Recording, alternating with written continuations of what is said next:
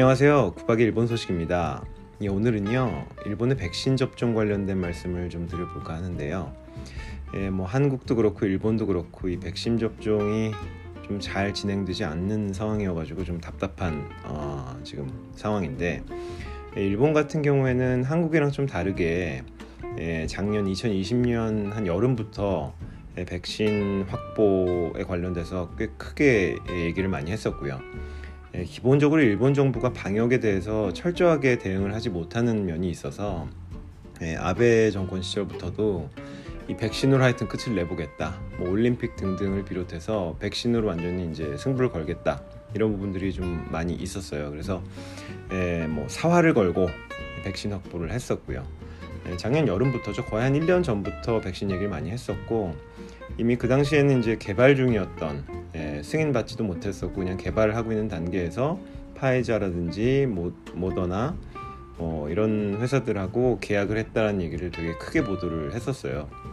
그래서 예, 개발이 예, 완료가 되고 어, 사용 승인이 나게 되면은 일본에 얼마씩을 하기로 했다 해가지고 예, 한 가을 정도부터 국회에서 예산 통과시키고 돈도 지불했고 뭐 이런 것들이 있었어요. 그러니까 한국에서 12월 들어서 가지고 이제 뭐 백신을 어떻게 하냐라는 얘기가 나오고 뭐 그런 과정에서도 뭐 값을 깎겠다든지 하는 얘기들을 하면서 일이 진행이 됐던 것보다는 한뭐 반년 정도 일본에서 그 어, 의논이 앞서 왔었는데요. 근데 결과적으로 예, 지금 미국이라든지 유럽에 비교해서 봤을 때는 접종률 자체는 상당히 낮은 편이고요. 예, 일본이 기본적으로 이 계약 공급을 공급 계약을 하지 않은 건 아닌데 예, 일단은 그 개발이나 생산을 진행하고 있는 나라를 중심으로 유통이 이루어지다 보니까 상대적으로 아시아 쪽에는 좀 늦게 예, 지금 이 백신이 오는 게 아닌가 하는 생각이 좀 들고요. 그래서 어, 일본이나 한국이나 사실 이 뭐 한 6개월, 7개월 정도 차이 나게 백신 확보를 하려고 움직임을 했는데 결과적으로는 지금 접종률이라든지 이런 거는 거의 뭐 비슷한 상황이고요. 오히려 일본도 좀 더 덜한 것 같기도 하고. 근데 뭐 전 세계적으로 접종 얼만큼에 따른 통일된 기준이 있는 건 아니기 때문에 예, 보도하는 뭐 매체에 따라 가지고 좀 다르게 나오고 있긴 한데요. 일단 확보 기준으로 봤을 때는 일본이 계약 체결하고 예, 알려진 바로는 이미 뭐 그 대금 지불까지 다 한 내용들이 파이자의 경우 막, 막 1억 5천, 1억 4천만 회분, 그러니까 한 7천만 명 정도 맞을 수 있는 분량이겠죠.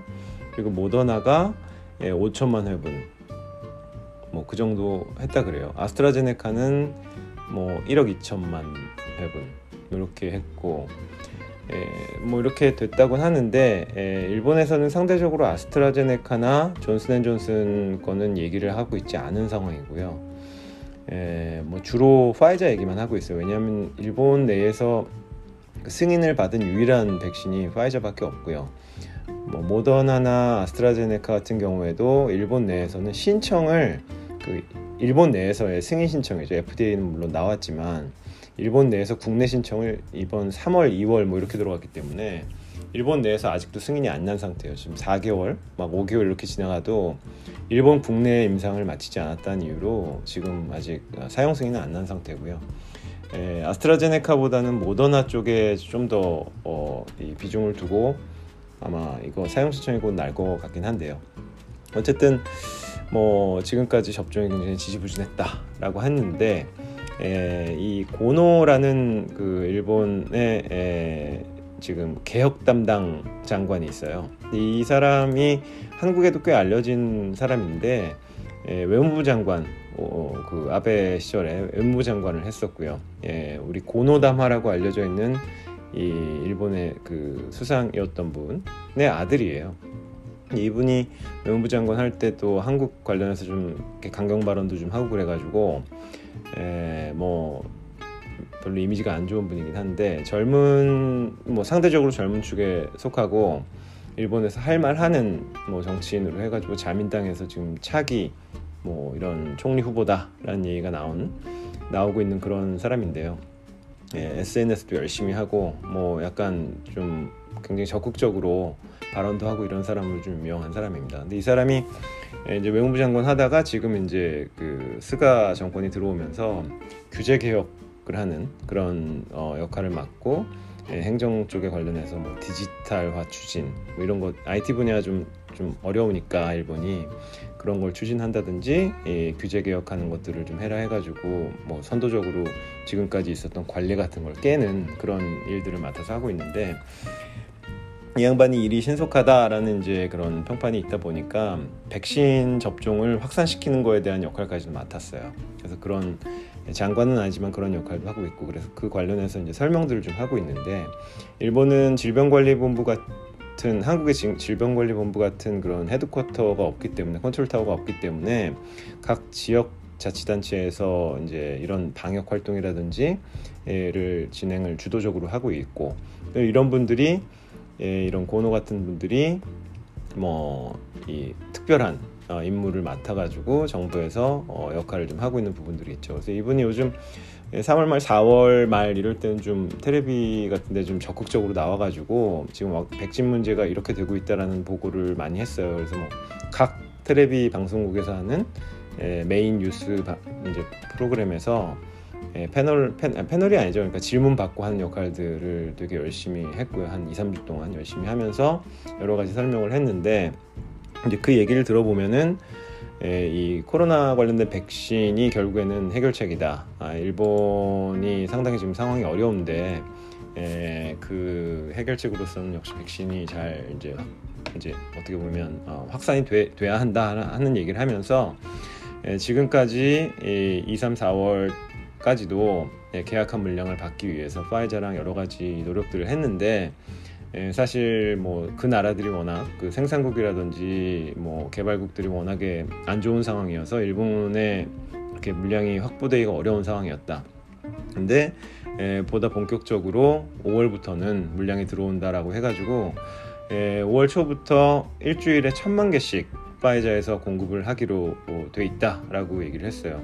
그 뒤로 지금 이제 5월이 시작이 됐고 에, 시간이 좀 지났는데 에, 어떻게 상황이 바뀌었는지 모르겠지만은 어쨌든 말인즉슨 5월부터 시작해서 5월 한 달 동안은 일주일에 천만 개씩 해서 4천만 회분을 확보를 하고 6월부터는 천만 개 이상씩을 확보를 하게 돼 있다. 이거는 개발국이나 그러니까 미국이나 유럽을 제외한 나머지 국가로서는 최초로 그렇게 하는 거고 예, 뭐, 뭐 굉장히 파격적인 예, 그런 공급의 어떤 약속을 받았다라고 얘기를 하고 있어요.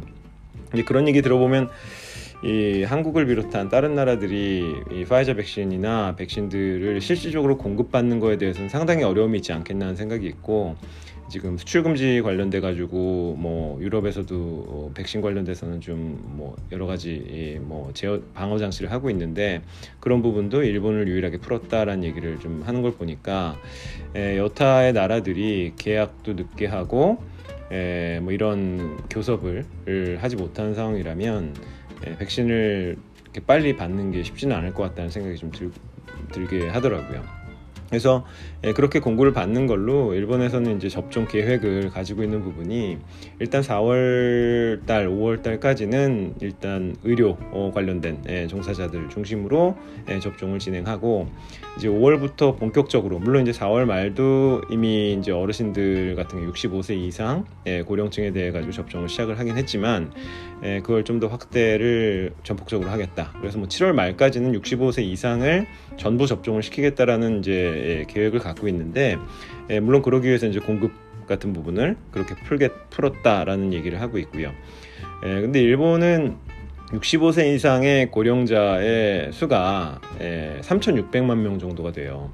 그러니까 일본 전체 인구 3분의 1 정도가 되고 있고요. 뭐 고령화사 해가지고 일본 얘기 많이 했는데 정말 숫자가 엄청나더라고요. 그래서 3,600만 명을 지금 파이자의 백신을 기, 준을 했을 때 2회를 접종을 한다 그러면 뭐 7천 뭐 한 200만 음, 회에 접종을 해야 되는 거죠. 그래서 그걸 확보하는 것 자체 때문에 5월, 6월 뭐 이빠이 해가지고 한 7천만 회분, 8천만 회분 확보를 하겠다. 물론 이제 모더나 같은 경우에도 지금 물량이 들어오는데 그건 이제 제외하고요. 그래서 65세 이상 고령자를 중심으로 접종을 7월 말까지 하겠다는 게 목표인데 7월 말까지 쉽지 않을 것 같고요.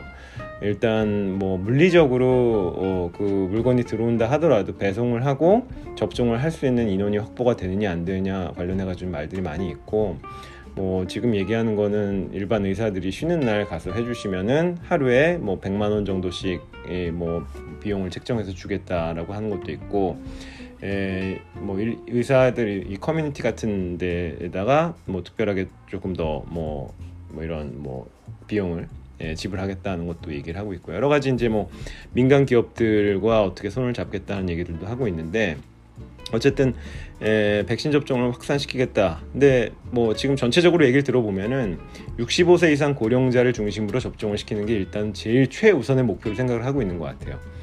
에, 일단 그게 일본 내에서는 일본 전체 인구의 3분의 1이기도 하고 그리고 그분들이 일단 안전하다라는 상황이 되면은 의료 체제가 무너지는 걸 좀 막을 수 있기 때문에 에, 그래서 그쪽으로 좀 많이 힘을 실어서 하고 있는 것 같고 예, 뭐 3, 40대 일반인들 같은 경우에는 뭐 거의 한 뭐 10월, 11월 돼야 맞을 수 있지 않을까 하는 생각이 드는데 뭐 정책적으로 일본은 백신 확보는 많이 하고 공급에 대해서도 여러 가지 노력은 하고 있지만 문제는 참 이게 이제 대규모로 확산이 돼가지고 막 인구의 70% 60% 이렇게 집단 면역이 생기는 부분들은 아마 연말이 돼야 되지 않을까 하는 생각이 듭니다. 뭐 하여튼 에, 한국과 비교해서 봤을 때 상당 부분 뭐 여러 가지 어려운 부분이 많아요. 뭐 IT의 이런 부분도 좀 확산이 많이 안 돼 있고 하다 보니까 어려운 부분이 많이 있지만 에, 꽤 진전된 모습을 보이고 있지는 않은가 하는 생각이 듭니다. 네, 그럼 오늘 이만 하고요. 예, 다음에 또 다시 뵙도록 하겠습니다. 감사합니다.